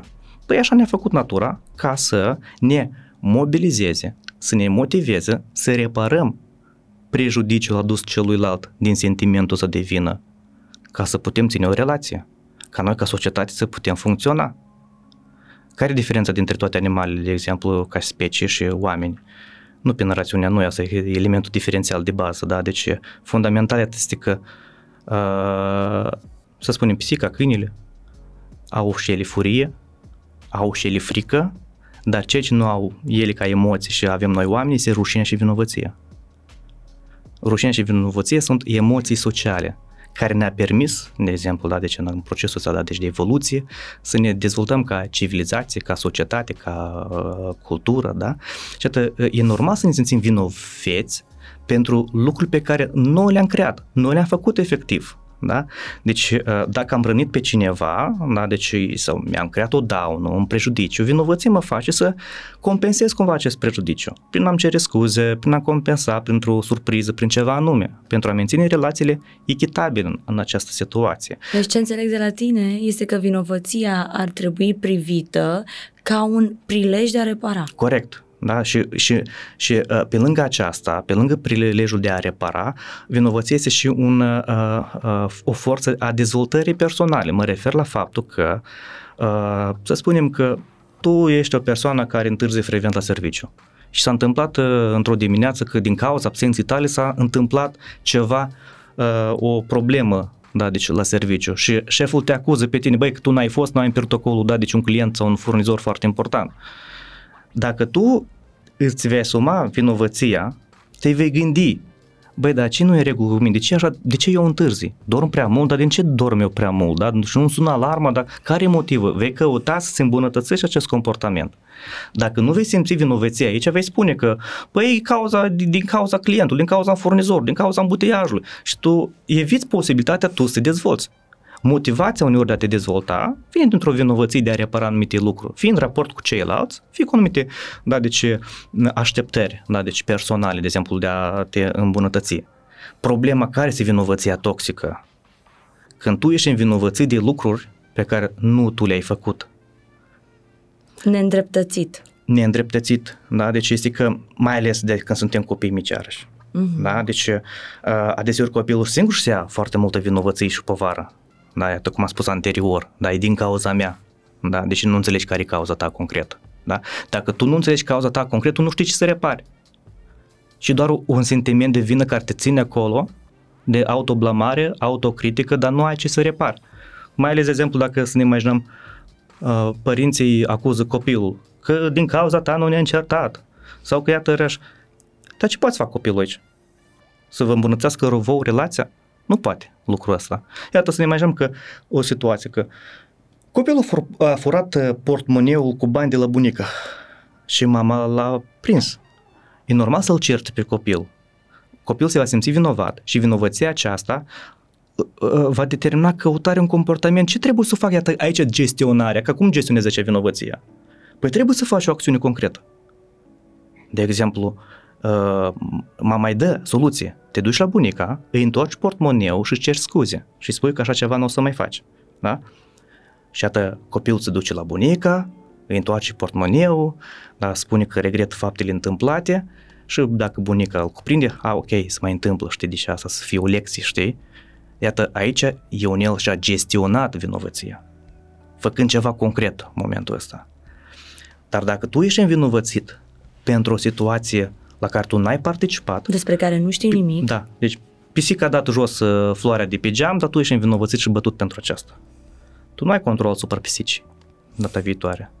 Tu nu ai ce să repari, dar vina și prejudiciul ei tu uh-huh. în momentul uh, acesta. Și atât, asta este vinovăție deja toxică și atunci uh, uh, cumva îndemn ca noi să învățăm, îmi place vorba, știi, să dăm, să dăm cezarului ce este cezarului. Să putem să uh, Uh, uh, delegăm cine este vinovat într-o anumită situație sau să uh, împărțim plăcita, plăcinta, da, deci în mai multe părți, pentru că la o anumită situație contribuie mai mulți factori, de exemplu. Iată să ne imaginăm o situație problemă. Un șef îi încredențează lui Ionel cheie de la Safeu și spune că ai grijă de această cheie, pentru că acolo sunt 2 milioane de dolari. Dacă pierzi tu, tu ești vinovat. Dacă Ionel pierde cheia, cum se va simți Ionel? Deci, Ionel, de exemplu, pierde cheia și peste noapte sunt furați banii. Cine este vinovat în această situație, că toți banii au fost furați? Cei mai mult spune că Ionel, că el a pierdut cheia. Din cauza lui s-a întâmplat asta. A, înseamnă că la un tribunal deci Ionel va fi tras la răspundere pentru 20 de ani, da, deci de pușcărie. Că el a pierdut cheia. Hoții o să fie în libertate, n-au nicio vină. Mm-hmm. Da, asta e un exemplu foarte bun, care îți Da. dă foarte uh, mult de gândit. Da, dar mai mult ca atât, e vorba și șeful poartă responsabilitate, pentru că până la urmă a fost și decizia lui cum își protejează banii. Că putea, de exemplu, să păstreze cheia la dânsul, sau putea să pună banii în bancă, sau putea să angajeze companii de pază. El a ales o decizie în cine am încredere. Uite, apropo de decizii, deciziile pot fi 100% raționale? Nu. Niciodată. Păi cum? Nu suntem noi ființe raționale și ar trebui să ne punem rațiunea în linia întâi? Cu cine ajută rațiunea? Rațiunea asta ne ajută, da, deci să inventăm uh, microfoane, condiționere, da, deci lucruri care să contribuie la bunăstarea noastră emoțională. Deci asta e în stare să facă rațiunea, da, să facă matematică Mm. și să construiască, da, exact, să construiască civilizația, da? Dar ei nu pot participa, da, deci la, la luarea deciziilor. Când întreb, de exemplu, uneori participanți la seminare, uite, decizia de a veni la acest seminar a fost luată, da, deci din factori emoționali sau din uh, motive raționale? Și uh, jumate spun că din motiv rațional am ales această decizie să vin la această instruire. Bun, cum argumentez? Păi v- mă gândesc rațional că am nevoie de cunoștință. De ce ai nevoie de aceste cunoștințe? Să mă îmbunătățesc profesional. De ce ai nevoie să te îmbunătățești profesional? Să am un job mai bun. De ce ai nevoie să ai un job mai bun? Să am mai mulți bani. De ce ai nevoie mai mulți bani? Să mă simt mai bine. Deci răspunsul final este o emoție. Mhm. Da, deci e vorba că eu urmăresc să mă simt mai bine. În orice acțiuni pe care noi le luăm în viață, urmărim să ne simțim mai bine și să evităm amenințările. Dar e doar, rațiunea doar mijlocește aceste căi. Cum fac acest lucru doar? Doar că cam despre asta este rațiunea. Da? Deci un neurobiolog, Antonio Damasio, spunea dacă vrei să te comporți rațional, ascultă-ți emoțiile. De ce? Pentru că emoțiile ne informează. Da? De ce? Despre starea noastră corporală. Da? Deci de la senzațiile fiziologice, de exemplu, uh, că ți este foame. Asta e o senzație. Și cum să gestionăm senzația de foame? Să mănânci. Asta spunem. Până, da, deci la sete, până la anumite emoții. Deci emoții spun de ce tu ai nevoie ca să fii sănătos. Și de ce ai nevoie să fugi ca să fii sănătos. Mhm. Da? Despre asta îi sunt, da, deci uh, emoțiile. Rațiunea nu poți să știi dacă ți sete sau nu ți sete. Rațiunea doar te va ajuta cum să faci, uh, uh, uh, uh, cum să găsești uh, sursă de apă. Și dacă nu ai uh, apă în regiune, te ajută să inventezi o macara să sapi la 20 metri în adâncime ca să găsești apă. Și să-ți satisface o nevoie. Să-ți faci o anumită, da, deci, uh, nevoie. Iată de ce oamenii intră- se blamează foarte mult că uh, nu pot să iau decizii raționale. Nu prea există. Da, deci toate cercetările. Nu există nicio cercetare, nu știu, neuroștiințifică care spune că, uite, aici am găsit, știi, deci uh, posibilitatea că cum să luăm noi decizii uh, raționale. Mhm. Noi încercăm, iată, de ce vine foarte mult, da, de ce așteptări nerealiste. Cam citit o carte și spune, iată, așa trebuie comportat frumos și bine, da? Da, fii rațional. Da, fi rațional. Să aibă, dar nu mi se potrivește, de fapt, uh, acel comportament, nu satisface nevoia mea. Să dacă te spune că pe zi trebuie să bei 2 litri de apă. Dar eu dacă prășesc în soare toată ziua, mă rezum la 2 litri de apă, normal că îți beau 4-5 litri de apă.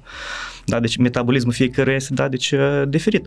Și apropo, iată, de exemplu, deci de aspectul acesta alimentar, noi am făcut uh, o cercetare, da, deci în care am corelat comportamentul alimentar cu uh, stima de sine. Și care este legătura? Și apropo, dar că stima de sine înseamnă automat că ai un uh, contact mai bun cu corpul tău. Da? Te simți bine în ești ok corpul cu tău. tine, da. da. Cu cât, uh, deci, uh, influența în felul următor. Uh, cu cât persoana are o stimă de sine mai scăzută, asta înseamnă că are un contact mai slab cu propriul corp, cu atât mai mult tinde să urmeze diete și regimuri alimentare foarte stricte. Foarte stricte. Da, foarte Dar stricte. asta nu înseamnă că o persoană care se îngrijește de cum arată, de cum se simte, că până la urmă Mhm. alimentația are legătură și cu sănătatea, Așa. că are o stimă de sine scăzută. Deci, uh, Ci vorbim de excese, de deci foarte vorbim strict. excese, deci noi vorbim despre excese, da? Mhm. E normal că avem nevoie de un regim alimentar, Mhm. pentru că e vorba, da, deci de economie uh, energetică. În momentul în care ai un bioritm, da, deci asta înseamnă economie. Dar ideea e că persoane cu stimă de sine sănătoase, ele își vor forma automat acest uh, bioritm. Da? Deci ei oricum uh, vor mânca plus minus, da, deci la aceleași ore, de exemplu. Dar nu se vor învinovăți, Doamne ferește, știi că nu am mâncat într-o zi că l-a prins ora de amiază în metrou, de exemplu. Da? Deci, uh, uh, în același timp, oamenii se tem de excese, apropo, de exemplu aici, da, se tem de excese. Păi dacă eu vreau să mănânc în fiecare zi fast food, dacă ai un corp sănătos, el singur se va regla și să spună că e prea mult.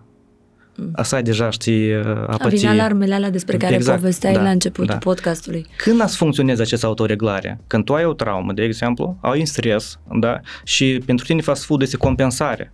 În momentul, deci el joacă alt rol în momentul dat. Da? Aici se formează dependențele deja. De a umple un gol, poate, nu? Exact, umple un gol. Asta, e, asta este rolul dependenței. Da? Să fugi un sentiment neplăcut de o durere, de exemplu, da? și atunci fie este că fast food-ul, alcool, țigările sau o, sportul extrem la fel, da? deci lucruri da? deci de, de genul acesta. Dar când ne vorbim de regimuri alimentare stricte, deci corpul simte. Da? Deci când are nevoie să mănânce și își formează acest bioritm necesar, propriu zis. Da? Uh, însă, dacă, de exemplu, nu prea ai contact cu corpul tău, nu prea asculți, da? deci începi să, tre- să citești prea mult, da? deci uh, nu știu, reguli nutriționiste și începi să, nu știu, să te panici că n-ai mâncat la ora corespunzătoare sau că nu ți-ai reușit să-ți iei anumită, da, deci dietă sau ți este frică că deja se va întâmpla un lucru catastrofic, știi? Deci e balanță, da, un echilibru între toate este nevoie. Ștefan, de ce ne e atât de greu să cerem ajutor? Sau să spunem mm? că ne aflăm într-un moment greu al vieții noastre? La fel, legătura cu vulnerabilitatea să ceri ajutor înseamnă să te prezinți că ești vulnerabil. Și dacă iarăși în copilărie, asta sunt circumstanțele, da, să spunem că veneam la mama sau la tata sau altcineva să cerem ajutor și în schimbul suportului am primit respingere. Hai dă-mi pași tu, știi? A, eu nu trebuie să mai cer ajutor pentru că o să fiu respins. Mm-hmm. Iarăși amenințare pentru copil. Și când devenim adulți, nu vrem să arătăm această vulnerabilitate. A, nu mă pot descurca și chiar așa de slab și de prost. Și mă tem să nu fiu o povară pentru celălalt, că îl deranjez cu treburile, cu nevoile mele. Dar de unde știm? Crezi că oamenii foarte emoționali sau foarte sensibili pot fi luați drept oameni foarte slabi? Adesea sunt luați slabi. Dar de către cine? Asta e întrebarea de către cei din jur, pentru că, uite, asta lasă loc de... unei alte întrebări. Uh-huh. Ce facem cu părerile celor din jur? Iată, aici mai sunt cu un moment, da?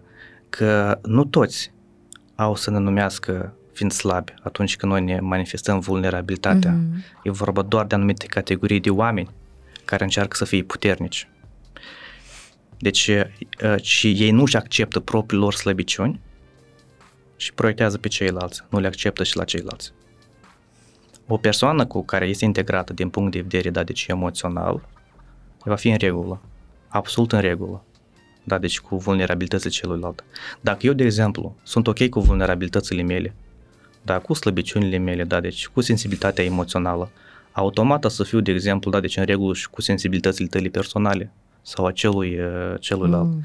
Ceea ce eu nu accept la mine, nu pot accepta la ceilalți, pentru că e vorba de reflectare și oglindire. Și asta e un cum motivul, da, de ce în plus sau ce putem face ca să nu luăm personal de ce anumite lucruri. Când ceilalți nu pot ceva accepta la noi, vorbește iarăși despre propria lor experiență, că ei nu pot accepta acest lucru la dânsi. Nu se prea întâmplă, de exemplu, că dacă eu nu accept la mine, nu știu, să plâng sentimentele acestea, dar să fiu în regulă cu tu plângi. Nu prea este. O să mă irite, o să mă deranjeze, pentru că trezește ceva în mine cu care eu lupt interiorul uh, meu. Sunt neuroni oglindă care exact, reflectă aceste oglindă, da. stări propriu zise și eu încep să lupt. Când lupt cu tine, de fapt lupt cu mine. Cum mă provoca să mă simt eu aceste emoții, că mă trezești, dar eu nu-mi plac să sunt uh, în jurul meu boști, știi? Și crezi că și inversul situației este la fel de valabil dacă tu ai un anume comportament cu mine despre care, uh, cu care eu nu sunt de acord, dar nu vin imediat să te trag la răspundere, pentru că îți recunosc luptele, că am fost și eu pe acolo? Da, da, corect. În general, relațiile cu ceilalți este, de fapt, o relație cu noi înșine. Dacă eu sunt indulgent cu mine, da, deci uh, pot să am diferite stări personale de confuzii, da, deci de contradicții interioare, dar eu sunt indulgent cu aceste contradicții interioare. Pot să fiu ok cu mine însumi dacă eu greșesc. Dacă celălalt, de exemplu, la deci, în opinia mea greșește, nu să am o revoltă interioară. Băi, cum poți fi așa? Pentru că, ba da, poți, pentru că tot sunt. Mm. Așa. Deci o să fie un regul cu acest lucru, pentru că este o experiență umană, de fapt. Și acceptând propria mea experiență, la fel pot să o accept ușor, da, experiența celorlalți. Iată aici, de exemplu, în Biblie era un verset, iubești aproapele ca pe tine însuți. Noi, într-adevăr, ne iubim aproapele, fix în măsura în care eu mă iubesc pe mine. În sensul că dacă există o, o parte din mine pe care eu nu accept, automat nu accept la ceilalți, mă dezgustă. Dacă eu mă accept cu întreaga mea ființă umană și bune și rele, am să pot să accept și pe ceilalți. Nu că să iubesc neapărat că eu vreau să trec, să petrec timp împreună cu toți, da. Dar am un respect, știi? Deci mm-hmm. fiecare are viața lui, experiența lui, da, deci subiectiv și are un istoric, are o istorie de viață, are o poveste de viață pe care eu poate să nu o cunosc, care l-a determinat să fie așa. Și eu am o istorie de viață care pe mine m-a determinat să fiu într-un fel sau altul. Cineva, de exemplu, poate să mă numească pe mine acolo într-o mică situație copilăros sau altceva. Zic, da, despre asta e viața mea, știi? Deci mm-hmm. eu mi-accept acest lucru. Sau că sunt fricos, sau că sunt rușinos în anumite situații. Da? Asta nu înseamnă că sunt uh, mai prejos. Nu înseamnă că sunt, da, ci de ce? pur și simplu am avut un alt curs al vieții. Exact. Sau alte metode prin care să fac față uh, vieții. Pentru că de multe ori uh, bășcălia, hazul de necaz, joaca sunt niște puncte de de golirea sufletului pentru foarte mulți dintre noi. Pentru alții, po- poate izolarea este un, uh, un astfel de uh, refugiu, dacă vrei. De asta zic, nu e nimic greșit. Da, exact. Nu e nimic rău sau bun. Ci pur și simplu trebuie să ne găsim propria noastră ancoră. De unde să ne luăm credința, puterea și așa mai departe, indiferent de cât de opuse sunt refugiile astea. Nu, ca să găsim propria credință, da, deci pornește doar de a ne orienta către interior și a putea să învățăm să ne acceptăm emoțiile, una. Ele nu ne șoptesc. Dar ce este cel mai important, da, deci uh, pentru noi? Cumva ancora e în interiorul uh, nostru. Mulți când încerc să caute sensul în viață, el nu poate fi găsit așa în chestii din punct de vedere rațional. Pentru că dacă cauți prin metode rațională, da, deci un sens în viață, o ancoră, întotdeauna să pară un contraargument, dar la prima idee care ți-a venit. Așa, cel puțin am avut și o experiență la filozofie, că asta a fost motivul esențial pe care am esențial la prima facultate, să caut, nu știu, sensul în viață. Și atunci am avut parte de următoarea experiență. Citeam, da, deci, să spunem, da, deci un curent filozofic. Wow! Acasă mi se pare adevăr, băi, tot e logic acolo. Mm-hmm. Da, deci e foarte convingător, știi, într-adevăr stau lucrurile așa. Până citeam următorul curent filozofic. Să da, așa, să tot pare, știi, a, dar nu, asta e mai corect, știi. După care următorul și următor, până când eu am ajuns la o criză existențială. Tot era subiectiv și relativ. Orice idee rațională era combătută de altă idee rațională, care sunau perfect logic și una și, și alta. Și atunci iată, a, a, asta a fost parte una din cele mai mari crize, da, deși din viața mea, din punct de vedere emoțional, că stăteam într-o zi în curte, în o gradă, și mă gândeam, băi, într-o stare depresivă, nu găsesc rațiune de ce să mă mișc, sens, pentru ce trebuie să fac anumite lucruri. Dar mă la copii, da, din curte, care aleargă, unul se cață pe topogane, altul sapă ceva în nisip, și zic, da, ăștia de unde au mișcare, motivație, energie, bucurie. dinamică, bucurie. Da? Că dacă îi întreb pe fiecare dintre dânsii, băi, dar care e sensul tău să te cați pe topogan sau să sapi ceva în, în nisip sau să strici mașinica acolo să vezi și înăuntru? Nimeni nu o să spună că, a, sensul meu e asta. Zic, băi, nene, și cu tine. Totul vine, da, deci din interior. De exemplu, curiozitatea. Că după aia m-am gândit, băi, dar poate trebuie să caut ceva în interiorul meu, de să simt corpul meu, da, de ce vrea el să, uh, să facă? De asta și una dintre cărțile, da, deci pe care am scris-o așa și numește amenințare și siguranță. Dimensiunea biologică a deciziilor cotidiene. Da? Deci pornind de fapt de la corpul nostru. Da? Și uh, că mod, mod, copilul cel care este curios, strică o mașină, suci acolo, de exemplu, da? Păi asta face, de exemplu, da, deci pisica, da, puiul de pisică, da, curios, da, ce este acolo. Când am cercetat deja uh, neurobiologia, păi este o zonă, da, deci a creierul care răspunde curiozitate, e un instinct. Deci urmează instinctele în momentul ăsta. Zic, ce vrea corpul meu acum? Sunt pe scaun. Mi-e, mi-e, mi-e somn. Păi tu ce dor. După aia, ce vrea corpul tău? Mi-e foame. Tu ce mănânc? După care, dar nu mai am mâncare în frigider. Tu și lucrează apar motivațiile la un moment dat, da? deci când pornim de, da, deci din interiorul nostru. Dar fiecare interior al nostru, deci el este subiectiv, el are experiențe diferite de viață, el are frici diferite, el are uh, resurse diferite și prin urmare, numai interior tot poți să găsești care este formula cea mai potrivită pentru tine, da, cum ar trebui să trăiești, să trăiești viața. Bun, iarăși în societățile tradiționale, da, deci societatea oferea oricum, știi, deci o, o conduită, niște norme, uh-huh. niște reguli care erau oricum, știi, deci omogene pentru toată lumea și asta tot era un lucru bun din punctul ăsta de vedere, pentru că nu-ți mai băteai capul cum eu trebuie, cine trebuie să devin în viață. Nu prea mai aveai crize existențiale? Da, da, nu prea erau pentru că era clar ce să devin, da, deci în viață. Citeam despre un trib din Dakota de Sud încă mai sunt și acolo dacă te nășteai, de exemplu, bărbat, era clar ce erai să fii, vânător de bizon mai puneai probleme de vocație interioară, știi, deci personală. Era totul mai simplu pentru că da. nu mai aveai, N-ai avea uh, prea multe alegeri, mm. corect, știi? Și uh, ce haine să porți? Ei, ce avem altceva de ales? Ce muzică? Populară, da? Deci cum creștem uh, copiii? Așa cum creșteau bunicii, străbunicii noștri. Dar acum cum creștem copiii corect? A, dar și depinde și carte, noi citim. Mm-hmm. Mm-hmm. da? Și atunci aici creează o criză foarte puternică. Pentru că noi trăim la ciocniri între culturi, care uh, aceste culturi au viziuni diferite despre viață și dacă tu ți-ai pierdut contactul cu corpul tău și tu ți în față la, da, și la câte uh, posibilități sunt de a privi viața, te-ai pierdut în momentul ăsta. Da, și practic, uite, atunci când te afli într-o criză din asta existențială și vrei să-ți găsești propria filozofie de viață, să pornim de la întrebări din astea simple. Simplu. Ce am nevoie eu acum? Exact frumoasă lecție uh, ai, uh, ne-ai predat. Mă bucur foarte mult.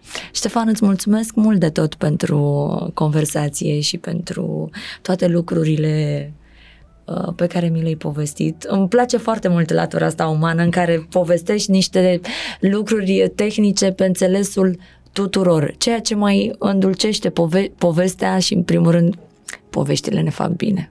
Și creează niște legături. Așa, noi, știi, așa am fost în primul rând, așa am cunoscut lumea, în primul prin rând. Povești, prin povești. Prin povești, e adevărat.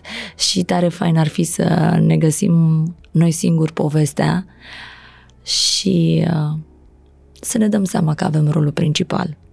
Așa este. Și să să facem din poveste o poveste de bas, ca să zic așa, să mă repet. Îți mulțumesc mult de tot pentru discuție și uh, te mai așteptăm aici. Cu mare drag. Și vă vă mulțumesc tare mult pentru că urmăriți Dilema vineri de vineri. Eu sunt Emma de la ZU, v-am pupat! Zunivers Podcasts